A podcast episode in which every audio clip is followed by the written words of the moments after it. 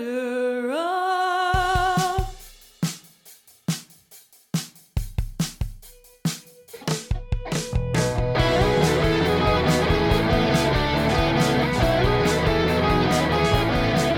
Hello, a pod of their own listeners. Welcome back to a pod of their own.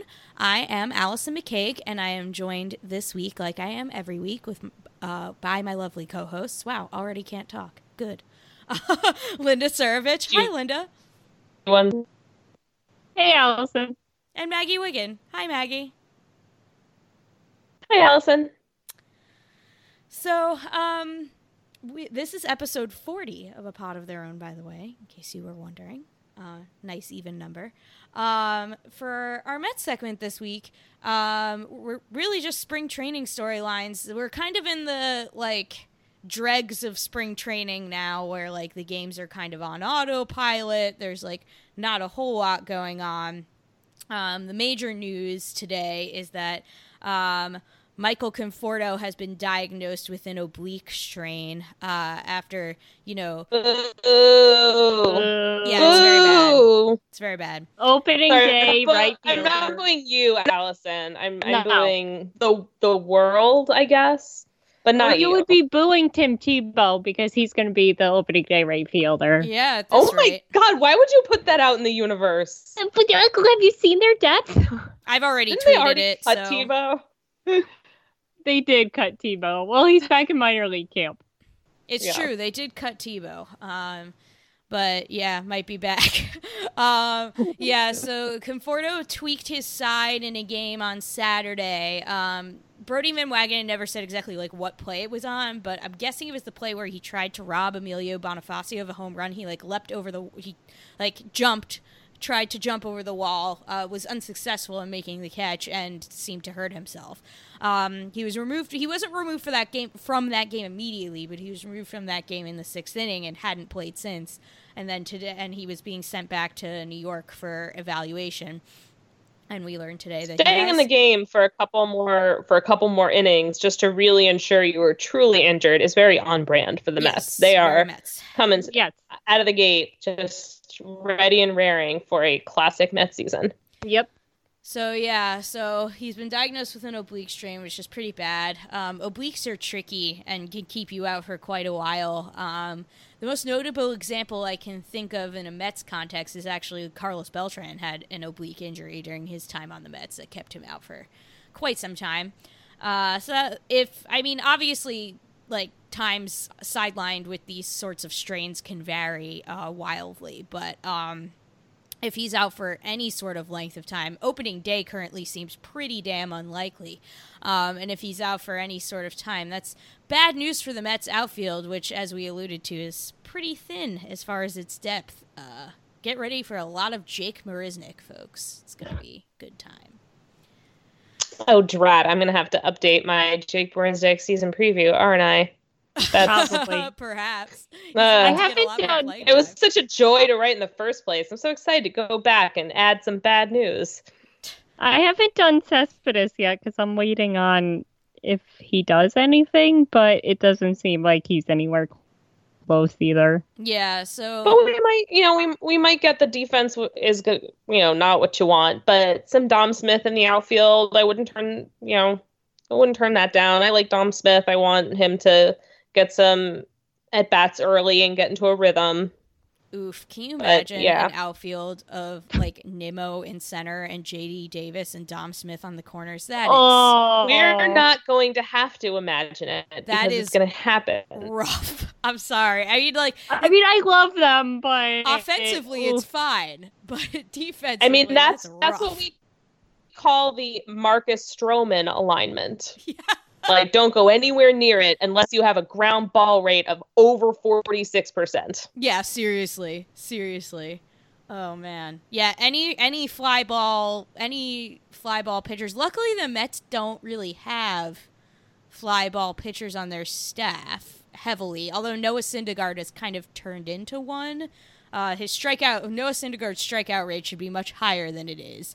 Um, but you know, luckily the Mets don't have a lot of fly ball pitchers a la Bartolo Colon like they used to have uh, Jason Vargas.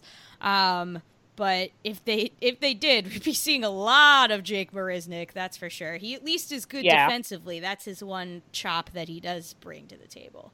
So uh, it's bad. They do the I- But as I say, like as I said in the preview, good, not great. yeah, yeah. maybe Amed could like play halfway between the infield and the outfield. I I realize this may be my least popular opinion of many unpopular opinions I hold, but I don't in by nature hate the idea of letting Rosario have a little time, not playing time, not during games at this point, but like having him eventually see time in the outfield because I think I don't know. I mean, I think he has hasn't yet really gotten comfortable at short and like that could be worth just seeing. But again, like now is not the time. It's too late, but I still think they should try it at some point. No, yeah. I especially mean, since Gimenez, they they they've been raving about his defense. So if you know he turns into something, he could be your shortstop of the future, and then Amed could be your center fielder. Yeah, I mean, I exactly. I don't hate that idea either necessarily, but you have to have something coming down the pike at shortstop. Otherwise, it's just like instead of a lot of Jake Marisnick, you're just getting a lot of Luis Guillorme, Guillorme. Yeah. which But, is not exactly. It's again kind of the same idea.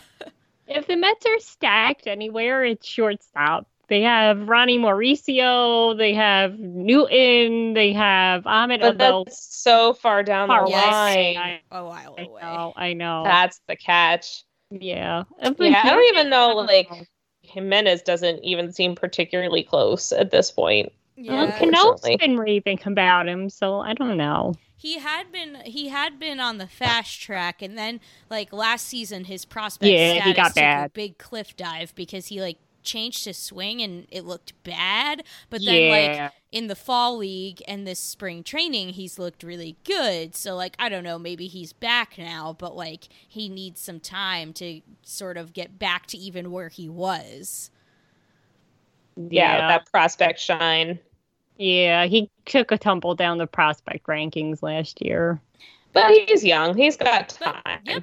It just means that like he's not a current con- a current factor really. correct yeah i would say that the earliest absolute earliest he's a factor would be like a september call up this season but even then like september call ups are obviously a much like more treasured commodity now because Mhm. they changed the rules this year so you can only expand rosters by a little bit so it's not like they can Yeah. just throw him a bone if he's not performing and say yeah we'll take a look at this guy especially if they're i mean they can do that if they're not in a race in september but we hope that they are so um if Well, and that's the thing is also like if they are um any I feel like anything he could do that would be good enough for them to want to um bring him up for September would also be good enough to make them want to get the extra year of control going into next year.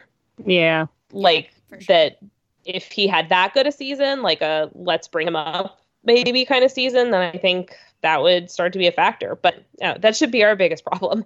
yeah yeah Well, the only other thing I can kind of see, but I, this is clearly a pipe dream, is if Jed Lowrie were alive and he could play, he could maybe play third, and you'd make, move McNeil back to the outfield. But I don't think Yeah. that's an option either. would be nice if we even had a timetable on Jed Lowrie, but alas, we do not, and we never have had a timetable on Jed Lowrie. That is just a thing that has never existed. Like it was like a mild like tweak or something last year, and he was never And seen he was or never heard from. seen again. Yeah, seriously. Uh, as of right now, he's still in that giant brace, and they were working on like getting him into a smaller brace, which is like or like a flexible brace. Yeah, like Jesus Christ. It's just it's But the doesn't that defeat the point of a brace? I don't know. It is the weirdest thing. It's bad. It is just like abs- even like in the universe of Mets injuries, Mets who you know lost a young player's career permanently to valley fever of all things. This somehow still manages to rank on their weirdest injury situations list, and that I think is saying a lot. Yeah, Yeah. for real. But as things stand, I think I mean, obviously this is a this is a huge hit, uh, especially considering the outfield depth is so thin. I think that optimally, um, I would actually play JD Davis at third base at this point. And I know that I was Yeah. a staunch advocate for Davis in the outfield rather than at third. But at this point, if you're going to have also Dominic Smith out there potentially, or even like Matt Adams, like you need, I don't know, I- Oh, you need to Oh God. gosh, you need to spread that out a bit, in my view. And JD has shown I think improvement. that's totally right. Yeah. JD has shown improvement at Yeah. third base this spring. I've seen, I haven't watched too many of the games, full disclosure, but I've heard people say that who have watched the games that he's shown improvement, and the very few innings I have watched, I've seen it. Um, his throwing has improved. He looks a little better. I don't think you can ever really improve that range, or you can only improve it to a certain extent, but his throwing's a lot But certainly, better. Range is something Rosario does have going for him. Even when Yeah. he's Sure. struggling on on defense, it's not it's not a range problem. So if you're going to have a range issue anywhere on that infield, that's the spot to do it. And And I mean, of course, they have a range problem everywhere else Everywhere on else. the infield. Now that I'm thinking of it, Well, I think JD said he mostly focused on third base in the off season, so it seems like he worked really hard on it.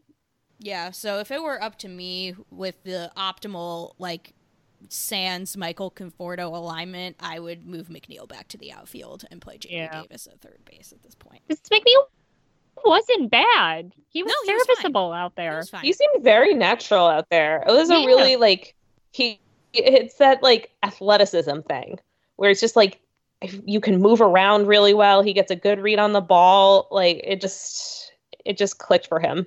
yeah, Yeah. Yeah. So He's just, I think you could put McNeil anywhere and he would be fine. He's Yeah. just a ball player. yeah, he is. he's just He's a gonna be ball like- 40 years old playing first base and just killing it every night. Yeah.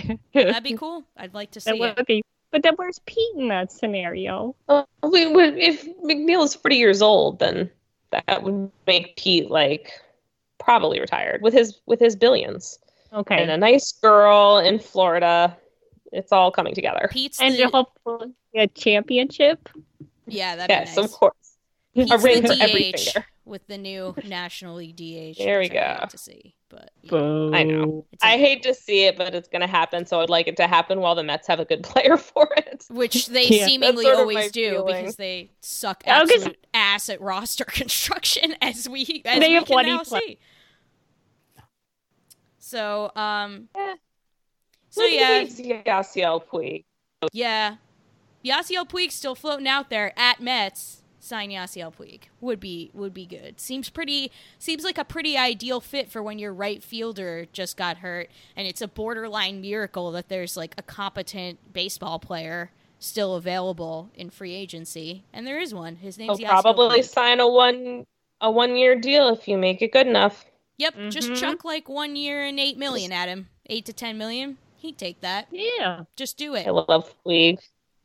Just do Like, it. He's Plus, better than ups your Ryan quotient. Cordell or yes. I don't even know who else they have. Cordell, who's the other one? I feel like there's another one I'm missing. Uh, Let's I say at least once a week I see the name Ryan Cordell and I have literally no idea who it is. Every and and I remind myself eventually, but it ha- this is every single week. I'm like, who the hell is Ryan Cordell? Oh, Non-roster yes, and nobody invite. the Mets signed. Jesus Christ. It was definitely it's- another non-roster invite, and I can't remember who it is, and it's going to drive me crazy. well, there's 'cause I Max think Moroff, he's but he's a shortstop. You know, Yeah, it's obviously it's clear how how memorable all of these folks are. Look, look, Oh. I was sick last week and watched a lot of bad baseball. There's that guy Fargas is an outfielder he, he, he- who hit for the cycle. He's a non-roster invite. What's it Fargas? Fargas? No, I think His name is literally Fargas. I made a joke in the first um, King of Spring Training post that he, because his first name begins with J too. Oh my God, can I hope to even pronounce it? J- John Johneshwy, I think. Johneshwy Fargas. Uh, I, yeah, I think it's Johneshwy. I apologize That is to a name. Johneshwy Fargas if I have butchered the pronunciation of your name. However, I made a joke in the uh, first King of Spring Training post uh, that he is actually Jason Vargas and a false mustache. that seems I mean, there are definitely home runs involved either way, I guess. Yeah. So yeah, he hit for the cycle. So he's an outfielder, and he's a non-roster invite who's actually like oh, so maybe he's the one that I was thinking of. a veteran you know, J- player. JD Davis said he's been very impressive so far. Yeah. So I trust JD's opinion completely. yeah. Um. So this Conforto injury, while bad, um, it it like it felt like the other shoe dropping because it broke a string of like pretty good luck. The Mets had been like pretty much one hundred percent healthy up until this point. Like we had the Lugo broken pinky toe and the JD Davis jammed shoulder, but both of those players are back now. So like the Mets had been at one hundred percent health basically, and then this happened. So And this is why everybody shouldn't have been laughing at the Yankees, because this is karma. Oh yeah, people are always like, "LOL, look at the Don't Yankees are falling apart." fate. Yeah, That's like, oh, they misdiagnosed Judge. Don't laugh. Mets are in no position, no position. To yeah, and judge the everybody was Yankees laughing, like, are you sure this isn't the Mets handling this? Like, Look, okay, the ha, ha, Mets are going to be a mess no matter what. We can we should laugh where we can. The world gives us so few like humorous moments. It's Well, hard out there for a Mets fan. We talk about them on the mic, mic'd up? Because that was that Oh, was yes. a delight. Yes, That was amazing. a pure delight. And I, I know I'm biased, but that was a delight. that was complete. That was like I I said this at the time, but like attention, Rob Manfred. This will do more to grow your sport than any three batter minimum whatever you do. Yeah. Like I'm sure Dominic players. Smith got a whole bunch of followers that day. like mic up the players like the entire queen's cookie club was out here Yeah. entertaining the masses it was fantastic dominic smith's mic stopped or earpiece stopped working so he couldn't hear anything so he was just interjecting randomly as they were talking he- i can't hear anything So he, That what are you is saying? I quality wish I knew what you were content. it was highly quality content and then um, Eduardo Nunez, who's gonna make the team, by the way, folks. Oh, he was definitely. He was always going to make the team, but now he's definitely making the team, um, and probably playing a lot of third base actually. Um, but yeah, so Eduardo Nunez hit a triple, and they were all just like screaming. You're like, Noonie, go, go, go, go, send it, send it, send it. it was so good. It was so good. All of it was so good. When when Dominic Smith made fun of Jeff McNeil about like how skinny he is, oh, it was Yeah. amazing.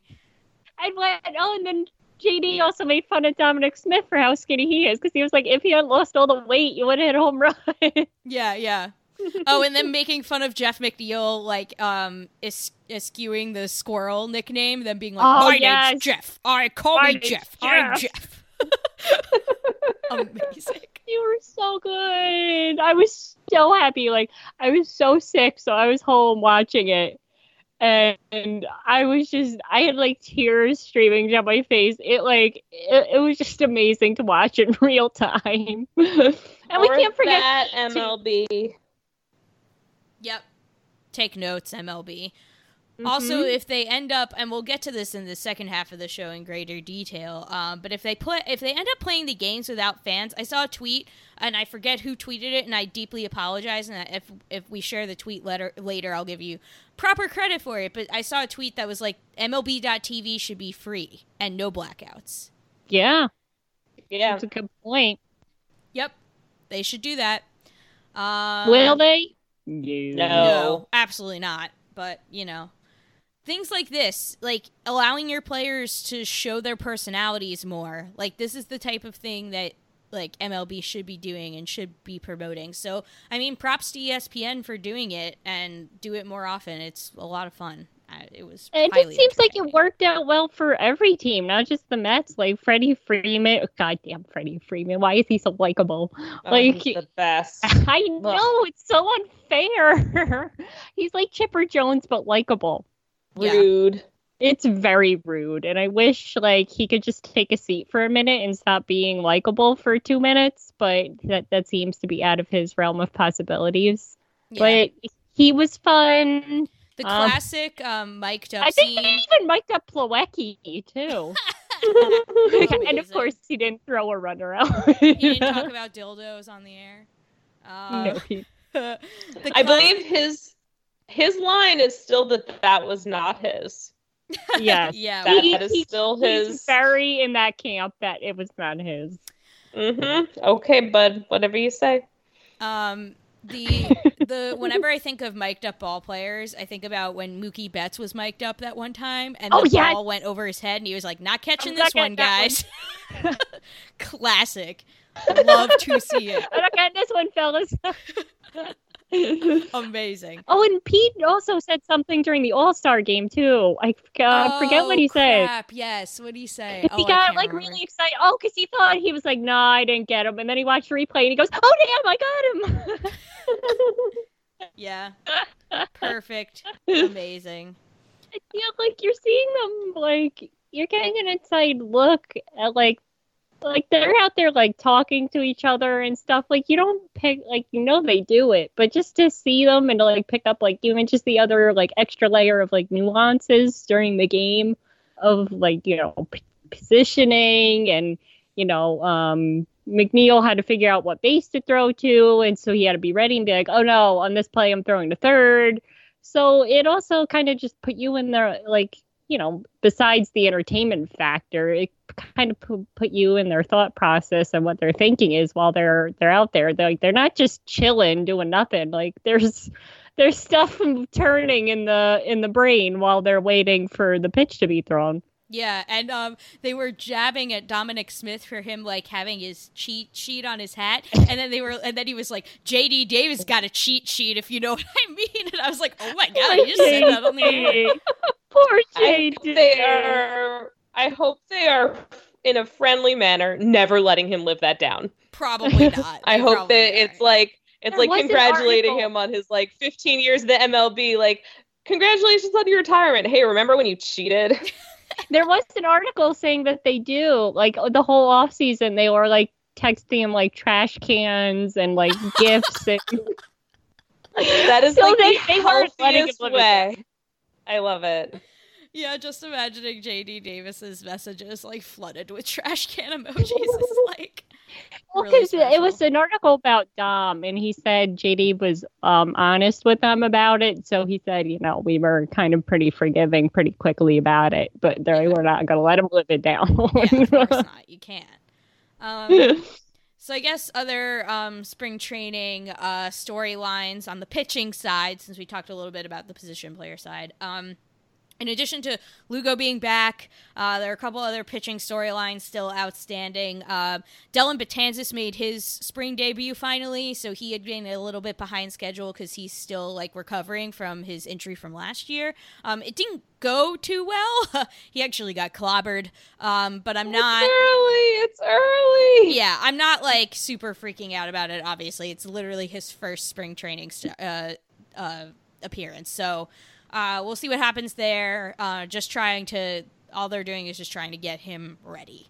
Uh, yeah, so he we'll see said he felt good, so Yeah. that's the important. And apparently, he's looked pretty bad in spring training in the past and been like fine during the regular season. So, uh, so not worried yet. Um, but the starting pitching, uh, obviously, we've had pretty good health luck. Knock on wood. My desk is wood, so I'm knocking on it. Um, pretty good health the starting pitching side, which means there's still like a, a, an active competition going on for the fifth starter slot. Um, which they're primarily saying is between Matz and Wacha, but both of those pitchers are pitching extremely well this spring, which is making the choice difficult for the Mets.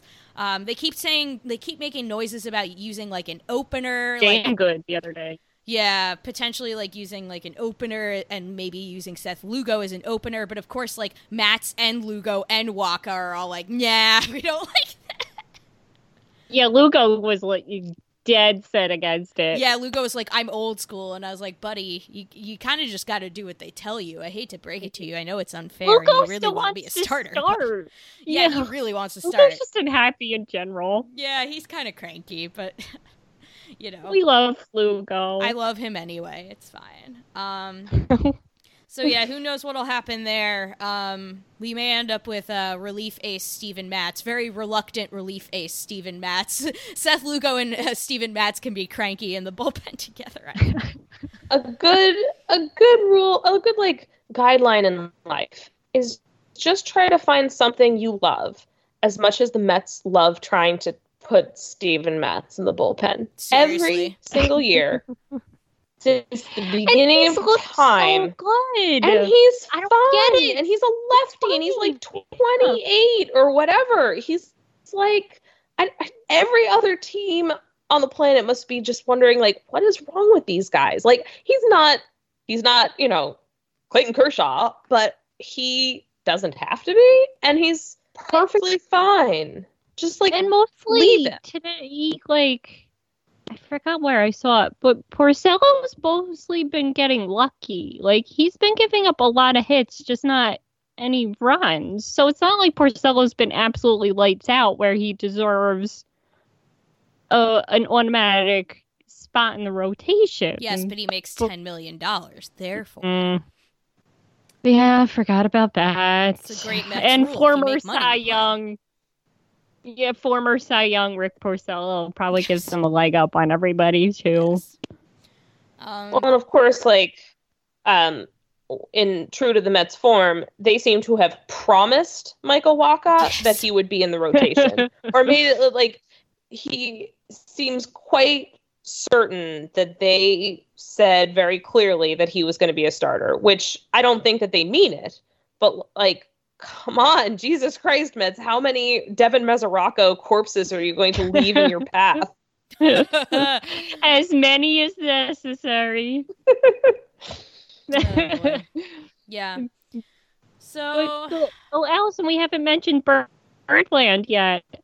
oh, we have not. Your That's true. man, That's true. My 'Cause he's man's. been, he's been really good. He, I, Brad I'm Brach has been lucky great. excited about him. Yeah, I know. I think he'll be good. I mean, like, I'm not saying he's gonna be like, you know, the next coming of Mariano Rivera or anything like that, but he's like, he could be solid, like a solid middle reliever for them. And I, I wrote this, so I wrote the Brad Brach season preview because, of course, I did because I need to maintain the brand at all times. Um, and I wrote that basically, like the the function of Brad Brach is to make sure that dudes like Jacob Rhame and Daniel Zamora and Tyler Bashlor are not pitching, and that's good. Yes. if he That makes a lot of sense. Um, and I mean, if he just reproduces his Mets second half of 2019, obviously he was horrific with the Cubs, but he mainly it was a lot of walks that did him in. The Mets thought that he was tipping his pitches a little bit too, and so they fixed that, and they seemed to get his control under control, so to speak. Um, and he's messing around with a new cutter that seems to be a very effective pitch. Well, he had the cutter before, but he wasn't really throwing it, and it was kind of an experimental pitch. Um, and he felt like when he was struggling with the Cubs that he wasn't really in the position to be messing with the pitch, but the Mets really liked that pitch and thought it had potential. Few times he did throw it, it was effective. And he's honed it more, and it seems to be working out for him. So you know, I think if he can just reproduce his uh, Mets numbers again over the course of a full season, which like I would take that in a New York minute, it's like a three point six eight ERA, something like that. That's Oh, hell yeah. fine. That's beautiful.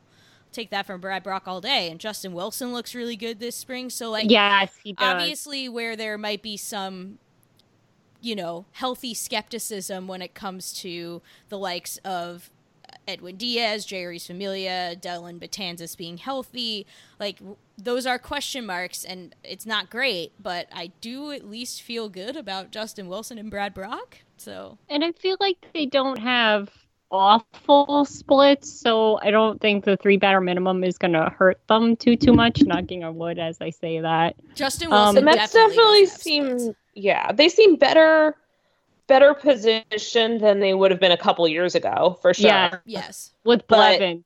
Right, but I, I, I, I think it's. I hesitate to say anything about the bullpen as a strength, but I think that is a strength of theirs. Just not being super dependent on specific relievers in that way. Yeah. And even Gsellman's looked really good. Yeah. I really hope I just like the thing about Gsellman is I'm nervous because this is the freaking Mets. I'm nervous that they're gonna option Gsellman and keep somebody like fucking Walk- Walker Lockett on the roster Ugh. because he's out of options and Gsellman has an option left and the Mets are uh, are you kidding? like I'm just saying I'm I, like I don't know if they're gonna do it. I have no like I've heard nothing of the sort but I it's just the type of shit they would do and it makes me nervous. And they keep pumping like Walker Lockett pitched like whatever it was, like three scoreless innings the other day, and the Mets yeah. keep like hyping that up, and I'm like, oh my god, please no, please, please stop telling us Walker Lockett is good. Yeah, stop making Walker Lockett happen. It's not going to happen. It protects us. If anything protects us from that, it's going to be the fact that they think he can start, which is even worse. I mean, I yeah. do think having the having the option on, um, like I just forgot his name, Gsellman. Whew. Um, spring training for me too, folks. Um, I think it's it's nice to have that because a if they are getting really good performance out of other people who actually deserve to be there, and then maybe they have some injury in the rotation, and he might spend a little time in AAA, like getting stretched out or something to potentially fill that role. I just, it's it's good to have because the Mets find themselves very frequently, I feel like, having to cut these guys rather than being able to send them down because they haven't managed the roster well and they end up losing out on players who are kind of borderline, but like you still need to keep some of those around. Yeah. Like they're important pieces. You need you need guys like that. Yeah. For sure. Although David Peterson has also apparently been looking good so far. I haven't seen him, um, but so far from everything I've heard, that he looks decent. So yeah, I don't know if we're gonna see him. Thing the Mets have to like a, a guy with upside. Yeah. yeah. Really. Um, although Peterson, I mean, like obviously, and this this was always coming. Um, and isn't any indication of how the Mets feel about him as a prospect in the future. But Peterson was among the cuts, um, the first round of cuts that the Mets made. I have the list of it here. So Peterson was cut along with Andres Gimenez um, and uh, Thomas Szapucki and Jordan Humphreys, Franklin Kilome, who's still kind of kind of sort of recovering from Tommy John, as is uh, Drew Smith, who we have like literally not seen at all. I don't know like what's up with Drew Smith. He seems to be like no not here. Like, I don't I know. Mean, what... He's been there, but I don't know if he's pitched. Like, I've definitely seen him in camp, but I don't know why he. No, that I know of. Um, so that's. I mean, a lot of these guys, at least it makes sense. Like, they're absolutely starting the season in AAA. Like, get let them get to the camp where they're going to see a lot more at bats, where they can, you know, work on more stuff instead of just sort of sitting around and taking, you know, taking a couple swings every game while yeah. the major leaguers uh, are actually seeing all the playing time and getting all the attention. Right. And yeah. of course the major league players have to start like amping up their like they can't like come out after the fifth inning every day. They have to start like getting ready to play full length games and stuff. So um so yeah, and oh, remaining cuts, Matt Blackham, Stephen Nogosek, Nick Rumbelow, uh, Francisco Rios, uh, Austin Bossert, Dave Rodriguez, and Tim Tebow, as we mentioned. Um, Not Tebow. Oh no, our prospect depth. um. So so yeah. Uh, spring training chugging right along. Um. The Conforto news is bad, um, but everything else seems okay for now. we'll see. Um, for now. For now. Um, I'm just really looking forward to the season. A little bit more than two, a little over two weeks. Seems seems good. Yeah. Who knows if yeah, there'll be fans I'll at the games, it. but um, or if the season will actually start on time. MLB is insisting it yeah. will, but uh, but yeah, uh, I guess that provides the perfect transition into our baseball segment, uh, which we will uh, talk about um, coronavirus um, and uh, its impact on baseball. So stay tuned for that.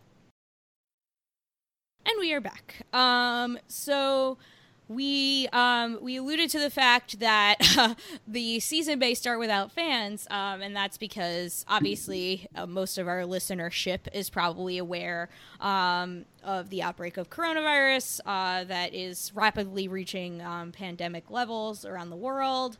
Um, and it has now hit the U.S. and number of cases is slowly rising.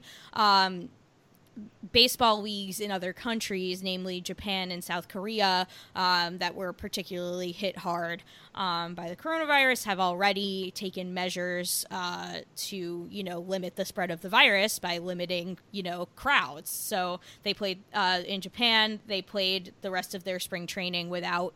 Um, any fans, um, and the Korean Baseball League, I believe, pushed its season back. Yeah. Um, p- pushed its opening day back. Um, and sports, uh, obviously, baseball isn't as big in Italy as um, as it is in Japan or Korea. But in Italy, all the soccer games, which obviously soccer's a big sport in Italy, um, all the soccer games are currently being played without fans. So this is beginning to seriously impact professional sports. Um, so far the only measure that major league baseball has taken has been to limit locker room access uh, to the media. Um, they have not yet indicated the media uh, the the league has said that the the um, season will start on time and as as far as they're concerned right now there are going to be fans at the games which i saw a lot of mm, complaining on the part of the baseball media about their lack of access, which, I mean, I get it, especially when they're not doing the same thing for the for the fans, um, when they're not like you know closing the stadiums to fans. But I think they should just do both at this point. Yeah. Like this just feels like they're doing something just to do something because yes.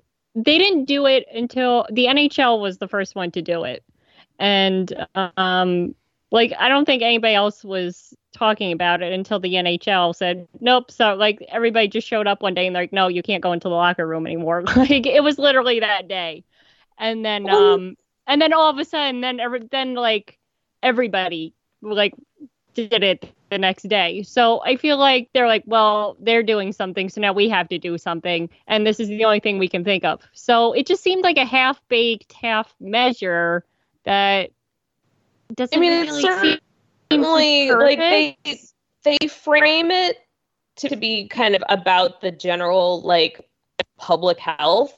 Yeah. And it's the thing is like is a very partial measure that will kind of protect the players. And yeah. that, you know, to be fair to MLB, that is their that is their priority. I mean, should it be? Probably not. But like that's where they're where they're looking first and like it's it's a it's a free solution to that i mean not solution but it's like it doesn't cost them anything to do except you know goodwill from the media which and i, I get it like i get the media feeling like well this is just a partial measure and it hurts us more than it hurts anyone else and that's fair but also like it should be one of many partial measures because there's probably no full measure coming. Like they're not going to be canceling the season. I knock on oh here's something that's wood. There we go. knock on wood. Like it doesn't seem like it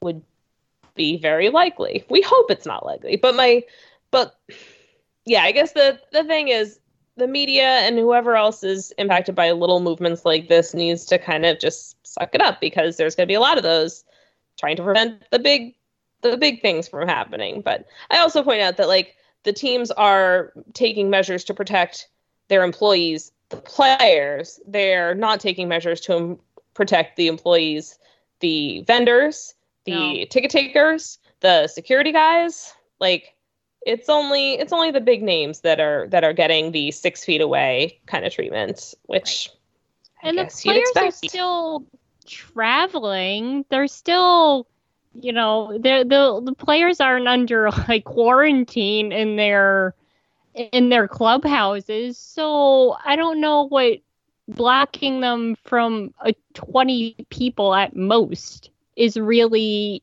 doing Like they do do well. The players have private travel, so like that. Yeah, you know, it's but not like they're going in to airports. airports and, they're yeah. still, I don't know, like it just, and like we said, they're not protecting the vendors, and like right now, um, the the Flyers and the Blue Jackets, because their cities recommended that you don't go to like outings of more than I think the Philadelphia was 5,000 and in Columbus it was 1,000. And um so So we can they- all go to Rays games, is what you're saying. Yes. But they were saying um if you feel sick, stay home. And they're like, um, just use common sense where, you know, we've taken measures to keep the arena clean, but you're still inviting people to go. Like to get to a game, I have to take the train. So I could be exposed in the train when normally I wouldn't. Or I could be a carrier and wouldn't know it, and I'm exposing people at the arena, or I'm exposing people on the train, or I'm exposing people walking down the street. Like, you're still, even if you feel perfectly fine, you could still be exposing people. So just saying, um, you know, we recommend that you don't come. What is what what what measure is that? Like, how is that helping anything? Right. And like it's um it they've been public health experts have been saying that it takes on average with this particular virus um, and we're still learning oh, that's the other thing is like Yeah. we're still learning a lot about this virus. It's new obviously. That's why they keep calling it the novel coronavirus and why there's no vaccine against it et cetera et cetera. So like we're learning things all the time and just because these numbers change doesn't mean that scientists don't know what they're doing. It means that they're learning new things. Um, but right now as of what as of now what we know about this virus is that it takes on average about five days for symptoms to show up between when you are infected and when you show symptoms if you show symptoms at all some people don't show any Yeah. um, so it's not about like I think that oh, there's a lot of young people who like are like, oh, you know, like I'm young and healthy, fine. so I'm not worried about it. It's not about you. It's about other people who are. It's about the 82 year old man who bought the ticket next to you, um, who you may be and also now you're just giving teams free passes to discriminate against the disabled, the elderly, the like the, like they even said, oh, if you're immunocompromised, you know, don't come basically. And it's like, well, how is that okay? Like just because you know they have to take extra precautions, now they're lo- no longer welcome in your arena. Like that's I mean, that's- I I do hate to say it though, but honestly, Linda, that's that's tr- like anyone who's immunocompromised should should not be in an arena right now. Like well, that's the no, but I know it feels very like discriminatory, but like from a public health perspective, it's the kind of thing that you just it it's icky, but it's important because because just it's one of the only ways. We're also, I mean, it's not even just about like keeping yourself healthy and keeping from like transmitting to other people. We're also looking at like overwhelming medical resources happening Yeah. soon. Like it's not happening now, but it's if you look at kind of what's going on in in Italy, that is the next step. So you're just talking about like staying home where there are fewer accidents, where there are fewer other like it's still hello, flu season is still happening. Like as I can contest. so it's i mean it's just such a complicated and like linda was saying uh, um allison was saying like ever changing situation right now that that's why you kind of have to do all the little things and you know groups like the media kind of need to just back up on this and also do all of the little things because that's kind of all we have Yeah. Well, also, I I mean I have no proof of this, but it also feels like these sports are kind of testing like before they make like a big move of canceling games or saying, you know, keeping the fans home, like trying little things first and seeing if it helps or seeing what the response is before taking the more drastic measures. That's just Yeah. you know yeah. my feeling on it. I don't know if it's right or not, but I I, mean, can. like- I mean, baseball is lucky in a lot of ways that their season is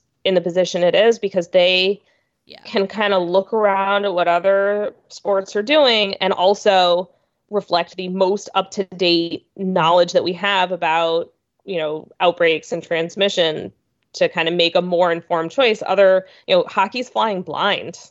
Yeah. Yeah, for Uh, sure.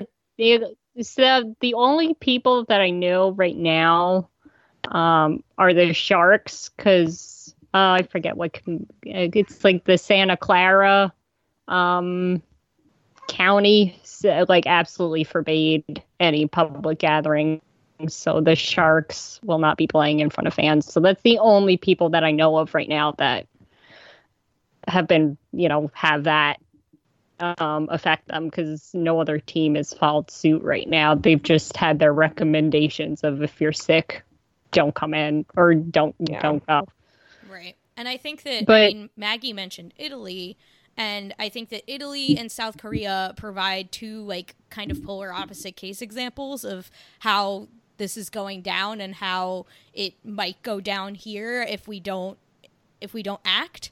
Because I like I think that I, I tweeted this, but I think that what is difficult for people to understand is the concept of exponential growth when it comes to outbreaks like this. Because you'll see the numbers and they seem really small in the beginning and they don't seem like they're growing that fast. But that's when like it's doubling every day. And if you just take the doubling of the doubling of the doubling of the doubling, it becomes really big really fast. And that's what happened in And Italy. we don't even have and we don't have a baseline for the US yet. We're not No, the increases that we're seeing, some of that is the spread of the disease, but most of it is just finding people who've been sick for a while. just And those numbers can increase people. even faster. Like it's yeah, test everybody, please. It's just but yeah, so like as you Italy was um and I'm not like I'm not blaming the country or saying that their government handled it poorly necessarily, but they they were woefully unprepared when it came to testing response, when it came to monitoring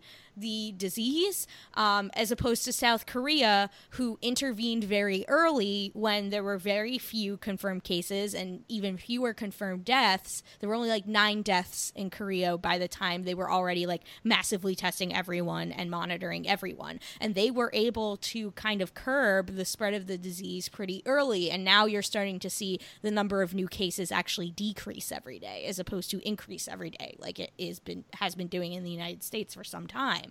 Um, and yeah, part of it, like Maggie said, is just that we're testing more people. And so we're finding Yeah. more cases because we're testing more people. But the US still really, really does not have the capacity to test as much as they should be testing. I know for a fact, full disclosure, I work for a health department.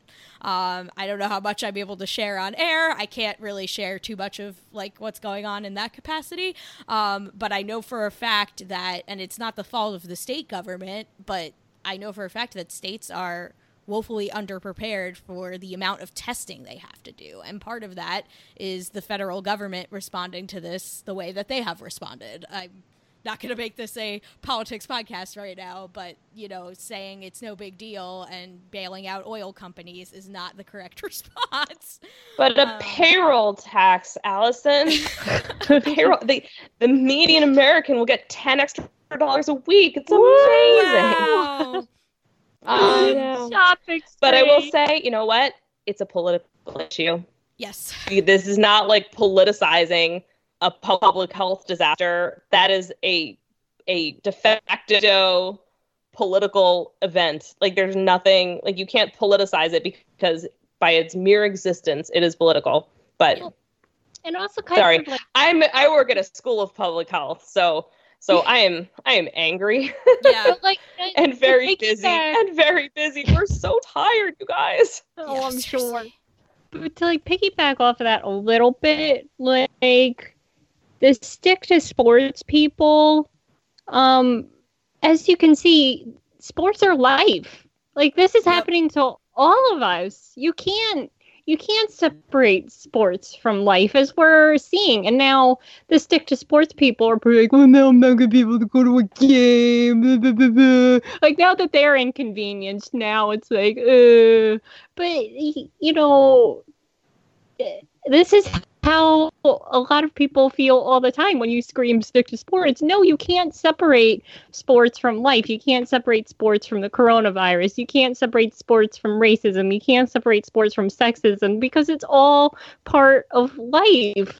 And and I think I I hope people's eyes are open to this more. That you know, it, it they bring they can bring us together. They can we're you know we're all going through this together. We're all trying to figure it out together. But you know it's it's affecting all of us in all walks of life so you and sports are gonna be a big part of that and i you know i doubt their eyes are gonna be open to this but you know maybe a little bit can you see how sport you sticking to sports is impossible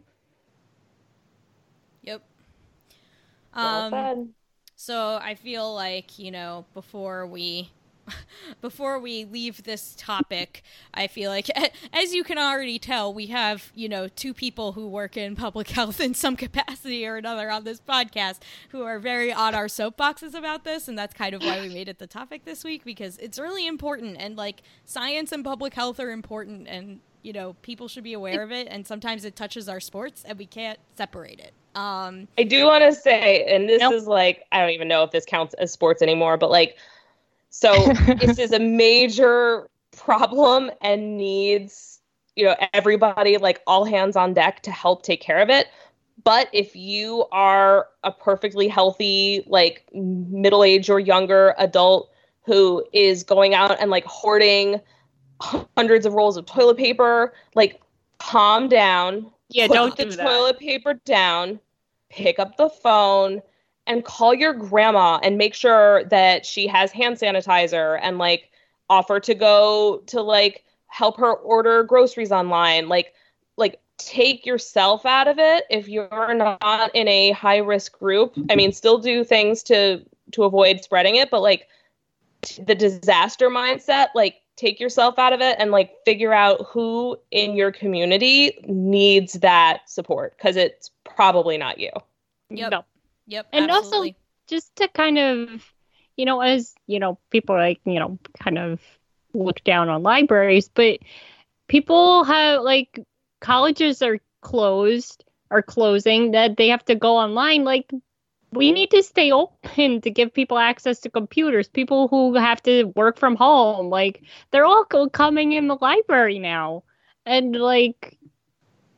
If we run out of Purell, we're like we everything we've been all we've been trying to order Purell. We've been trying to order, you know, wipes just to you know wipe down the computers and everything, and it's all sold out. And you know, a lot of people come through our doors every day. So again, the hoarding is just it's not helping. Like we're we still live in a society, people. And live in a society. Yeah, but it's this society. It's not Can a we good look- one. just look out for our fellow man and for people who might be a little less fortunate? That's all. That's all. Please. And Yeah. if they decide to to close games to fans or cancel them altogether, God forbid, just just use your sadness and disappointment for something useful. Like don't make this a they're so unfair and overreacting to everything. Like if it comes down to that, it's for a reason, y'all. And I know it sucks and it sucks in so many ways. But like but like as as awful and restrictive as the new rules feel when it comes to like keeping people safe from a disease please do it Yep. listen Well, listen to your friendly neighborhood epidemiologist. me. Epidemiologist Yeah, seriously. That's what kills me. They're like, oh, it doesn't affect me. I'm not immunocompromised. Like, so you're basically saying you don't care about the people who are. Like, that's Yep. what you're telling me More when you less. say also that. get your vaccines Yeah. Yeah. Oh God. Seriously. in all seriousness if you haven't gotten a flu shot you ab- it's absolutely worth getting it now because if you did get the flu you might not be able to get a, an icu bed if you develop pneumonia because the us has like a quarter of the number of icu beds they're going to need uh, sorry no worries it's all fine here it's great Actually, Um, I did just get the flu shot Sunday because I had the flu, and they wouldn't. my my job would not let me back without a doctor's note, saying basically saying I don't have corona. Um, Yeah, that's and so I had to go to urgent care to get a doctor's note. And while I'm Yeah, there, she's like, "You doctor's might notes, want to get kids." the." You might want to get the flu shot while you're here. So Yeah, I can I to- can test to that. if they tell you to pick up your kid because they've got a runny nose, just just do it if you can. Um, and I know like everybody's bosses are terrible and capitalism's the worst and it's just like making Yeah. everything 10 times more difficult than it needs to be but like if you can if you can work from home if you have this way to do that just do it like do as much as you can folks when we'll get through it we will probably Yeah. The thing In, like, these the, several months with many many dead people like we were saying, the thing about these public health interventions is they only work if you do them when things don't seem that bad yet. If you if things are already seeming bad and you're like, Yeah. oh shit, now I gotta like stock up on hand sanitizer and do all these things and like uh, now I gotta like start washing my hands. Which if you weren't washing your hands before, what's wrong with you? Like Why? It's Please already wash too your late. hands Yeah, oh god. At that point, it's already too late. Like we need to. just I know wash that the them I know that these measures that MLB might take and like the social distancing stuff and working from home, I know it's like a big like impact on people's lives. I get it. And I get that it seems disproportionate to the threat, but I promise you it's not because we're doing It's these not. things so that it doesn't get bad. We're doing it preemptively. and frankly the us state the the state of us government um, makes it impossible to it so anything that we're dealing with at this point is already a half measure Yep. Yep. Um, so yeah, just a quick like few more like PSA type things. Obviously I already said wash your damn hands and that is obviously hand sanitizer is good, but it's not a substitute for washing your hands. Wash your hands. It only use hand sanitizer when soap and water are not available. Soap and water is the most effective thing you can do against this for yourself. Wash so your like if you're walking out of the subway use the hand sanitizer but then as soon as you get to your destination whatever it may be wash your hands wash your That hands. is appropriate usage of the two modes of cleaning Wait, Yep. was it you, Allison, who tweeted that you can wash your hands to meet the Mets? Yes, yes, it was. It was was. Allison. She's internet famous now. It was me. I made a tweet that went like kind of small time viral. I wouldn't I wouldn't call it viral. Especially I would avoid using the word viral right now. um, but kind of like it went small time, like it spread over the internet. Um, that you know, th- there's that graphic going around um, of like the various steps of washing your hands, and people have been saying you have to like scrub your hands for at least 20 seconds because that's the most effective way. And so there's been graphics going around about like um, so- various like 20 second snippets of songs and like the lyrics underneath each step of washing your hands. So I adapted it to be Meet the Mets. and it went pretty viral. So yeah, just sing like the first verse of Meet the Mets while you're washing your hands, and that's how long you gotta wash your hands. So do that. Um, and it does work very well. This virus does. is I've extremely vulnerable to soap. yes, Um, it actually. Oh, I meant like the hand Oh. washing. the song also works really well. I have been doing it as well. I just mean like it's not one of those things where like really washing my hands is going to prevent the the global pandemic. It's like, well, yeah, actually, kinda. it's a really powerful thing to do. yeah yeah like it's it's and it's not people people misunderstand because they think oh antibacterial soap won't do anything against a virus because it's antibacterial. It's not the antibacterial properties of the soap folks. It's literally the soap properties of the soap because Yeah, you don't need actually antibacterial soap No. in- Yeah, for most the- situations. the virus is covered in in lipids and when you use soap you break those down and you kind of destroy the coat of the virus so it- Melty soap little virus. soap. It's kind of puny. Yeah, the virus is kind of like puny and vulnerable to soap. So wash your hands. Um, if you have any, if you are not feeling well in any sort of capacity, regardless of whether you think it might be uh, COVID nineteen. COVID nineteen, by the way, is the illness, not the virus. The virus is the novel coronavirus, aka SARS CoV 2, is the virus. COVID 19, when people refer to that, that is the illness. It's kind of like the relationship between HIV and AIDS. HIV is the virus, AIDS is the illness. So, um, so COVID, if you, even if you don't suspect that it's COVID 19, still stay home. Yeah. Stay home if you feel sick, if you can. Um, COVID 19, what sets COVID 19 apart from things like the uh, just a cold, for example, are especially fever, especially fever, shortness of breath, and a dry cough. runny nose and sneezing, don't sneeze shame people because sneezing's actually not a big part of COVID 19.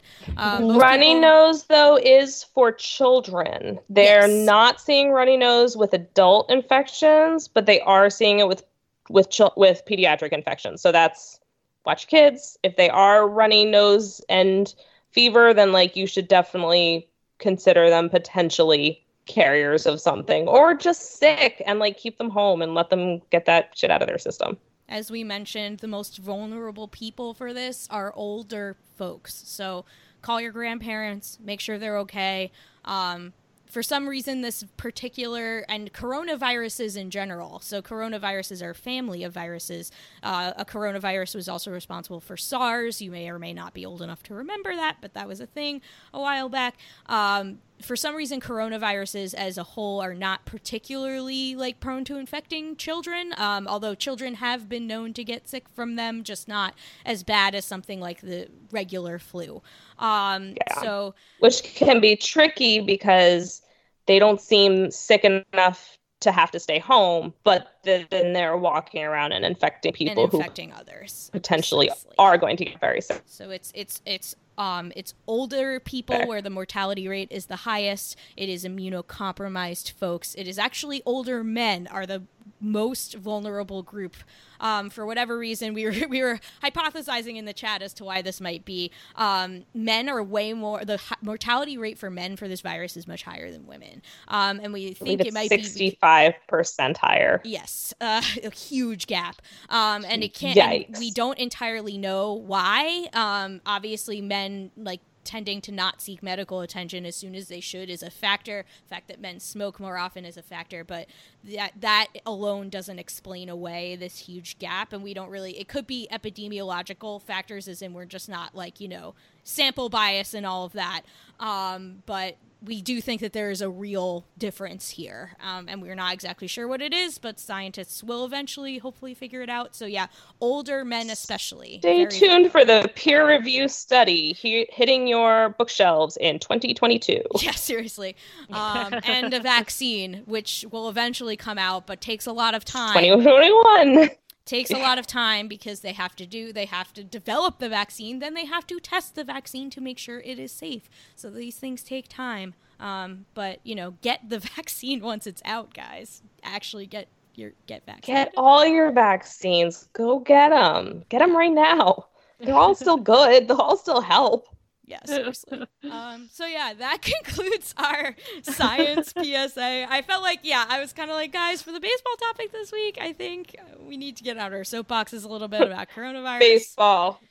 Use quote, my use my small platform uh, and my my PhD street cred for whatever I can use it for to help people. So yeah, guys, like listen to public health experts, please, and don't get too mad when they might you know, cancel baseball games or have them played without fans. Just put up with it. It sucks. It's not great, but it's important.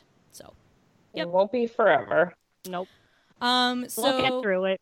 But even though coronavirus is not a good time, we will conclude our show like we always do with walk off wins, where each of us talks about what's making us happy this week, baseball related or otherwise. Maggie, I see that you have a baseball related walk off win, so tell I me about do. it. I do. I I, I haven't looked, but I'm pretty sure this is my first baseball walk off win in like three months. But um, my baseball walk off win is um, that Brandon Nimmo looks great. Yeah, he looks so healthy and so happy, and he's just his Brandon Nimmo self. And you know, you really he had such a strong end his his season last year that there was every reason to expect he would be healthy. But with backs and necks. You just never know. And um, so I'm just every time I tune in or catch a a highlight or just kind of read a recap, I'm just I'm tickled pink that um, Brandon Nimmo seems to be well and truly healed up, and I think he's going to have a great year. So that's my walk off win. Yay, Brandon! Yeah, and take that, all Brandon Nimmo was a fourth outfielder, people. Ew. Yeah, fourth outfielder on a good team. Yeah. Wow. He's the second outfielder, maybe the first outfielder, like the only outfielder on a mediocre team. So there. So there. Linda, what is your walk-off win for this week? Uh, my walk-off win was Saturday in the city. Yay! um, yay! Um, we had Did a you little. wash your hands? I, I had Purell because I was in Grand Central and I was getting over a cold and well, the flu actually, and I was getting dirty looks on the train every time I coughed. I'm like, look, I'm Purelling, I swear. but um, but we had a small little Amazing Avenue gathering at the Rangers game. It was Allison and Michael's first Rangers game. Yes, it was my first hockey game. Period. yes. And after the first period, they played pretty bad. Then they lost. Yeah, it was not great. But um, you know, it's, it's, it my first time meeting Thomas and Vaz, and so it was, it was nice, like like putting faces to these people that I like talk to every day almost, and you know, it's always fun seeing you guys. And um, I'm sorry that you saw a bad game. It's all right. But um, I I still had fun. Um, and yeah, like clearly we weren't scared to go to the city, and I was actually kind of shocked at how many people were out in the city too. Yeah, a lot of And people were out and about. seemed- Yeah, I was gonna say it didn't seem like you know people were you know staying away or anything. The arena was New packed. York doesn't really do that. That's not. Yeah, 'cause that's not our style. That's not how it's gonna how it's gonna go. the train was packed going down. I was actually kind of surprised. I didn't know what to expect, really, honestly. Um, but I think it'll I- probably look different next weekend, but like that's next weekend. yeah, but you know, there. I mean, it wasn't his fault. I'm gonna put that out there right now. But you know, they ended up pulling their Ricky goalie, and then they put Henrik in. So I'm kind of sad because I'm pretty sure this is gonna be the last time I'm ever gonna see Henrik Lundqvist in person. Um, So I was kind of happy, like even though it was because they were playing bad that they had to put him in. Um, you know, it, it's kind of I feel kind of good that at least I got to to see him one last time, and we got to chant his name, and I'm glad he heard it because I don't think he's been happy for a while, and you know, I want I want him to know he's still beloved in New York, and you know everything he's done is meant a lot, even though you know we have this new goalie now that we all love but you know that Henrik's not forgotten. So that made me happy, and so uh, that's kind of what I took away from it, even if they did lose and they played pretty bad. But you know, I had good company, and that actually made it that made it fun too. I think. Yeah, I agree. I it was my it was my first ever hockey game. So Michael and I went, and uh, we had never been to a hockey game before. So like the the novelty uh, in and of itself was fun, even if the result was not w- exactly what we wanted. But um, it was fun to have my first hockey game be like a rivalry game. So that was fun because they were playing the Devils. Um, Mm-hmm. and like I guess if you would like if I had to like pick a hockey team from like knowing nothing, the Devils are like my most natural choice because I'm from New Jersey. But um, pretty much everyone I know that likes hockey are all Rangers fans, including all my friends and family. So, because because even though I'm from New Jersey, both sides of my family are native New Yorkers. So, um, so yeah, so I was rooting for the Rangers regardless. Um, so that was. It was it was fun getting to see the like rivalry atmosphere in the garden. You definitely felt that. Um, we went to the bar beforehand, and there was like a lot of uh, mingling of of Rangers and Devils fans at the bar. It was kind of like a reminiscent of a Mets Yankees like Subway Series type game. Um, and I got to see like live hockey, which to me, I mean, I've seen like I've never seen a full hockey game on TV, but I've watched like plenty of snippets of it, especially when I happen to be at bars and there's like playoff hockey on TV or whatever. Um, but like it's definitely a lot more fun in person than it is on TV, in my opinion, as someone who's not a hockey person. I really enjoyed watching it in person. I liked, I really liked all the, because one of the differences between like the atmosphere of ho- a hockey game and the atmosphere of a baseball game is just like how like the players like skate around the ice before the game starts and there's Yeah. this big like the New York Rangers. Like, like it's a lot of like fanfare that like doesn't exist. It's like, so dramatic. I love it. I was like, this is so dramatic, and I feel and like, like you said, the the referees got hype music. I was like, this is the real ump show. Like the referees even get to skate around the ice on their own and get cheered by everyone. I was like, I was like, imagine if the umpires did this in referees baseball. Referees got cheered. yeah, Cheered. they, they skate around the ice and they call their names and everything. Like they, they get introductions like the players. And I was like, what is happening? Can you imagine if they did this in baseball for the umpires? Pretty sure that like beer cans would get thrown at them. Oh, There would be an actual riot. Like Yeah. I take this for granted. So like seeing it for like somebody who's never experienced it, I'm like, oh yeah, you're right. They do get hype music. I literally turned to I turned to like Linda and Thomas and Vaz and I was like, this is the real ump show right here. like, people think baseball is an ump show. This is the ump show. right? Nothing beats like before a hockey game. It is so dramatic. It's and incredibly so, like dramatic. Yeah, like it's just it's something and like they they've gotten really good at like putting patterns on the ice too. yeah, that was cool So- too. I really enjoyed Yeah. that. So like yeah, like they have like entire scenes now playing on the ice. And I'm like, this is so awesome. Yeah, they like have a light show and there's like the, the like New York skyline and everything like on the ice. It's kind of like it's almost like how they try to do this in baseball games with the big scoreboard, but like it's the whole it's the whole ice rink. So it's like pretty cool.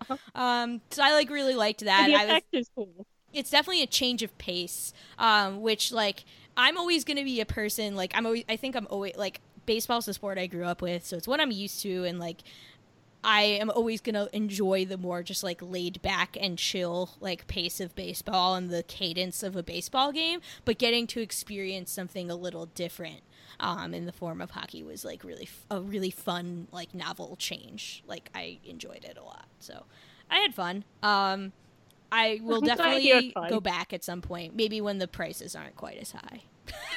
Give it a Yeah. couple weeks, Allison. They're gonna come Gonna right say. down. True. True story.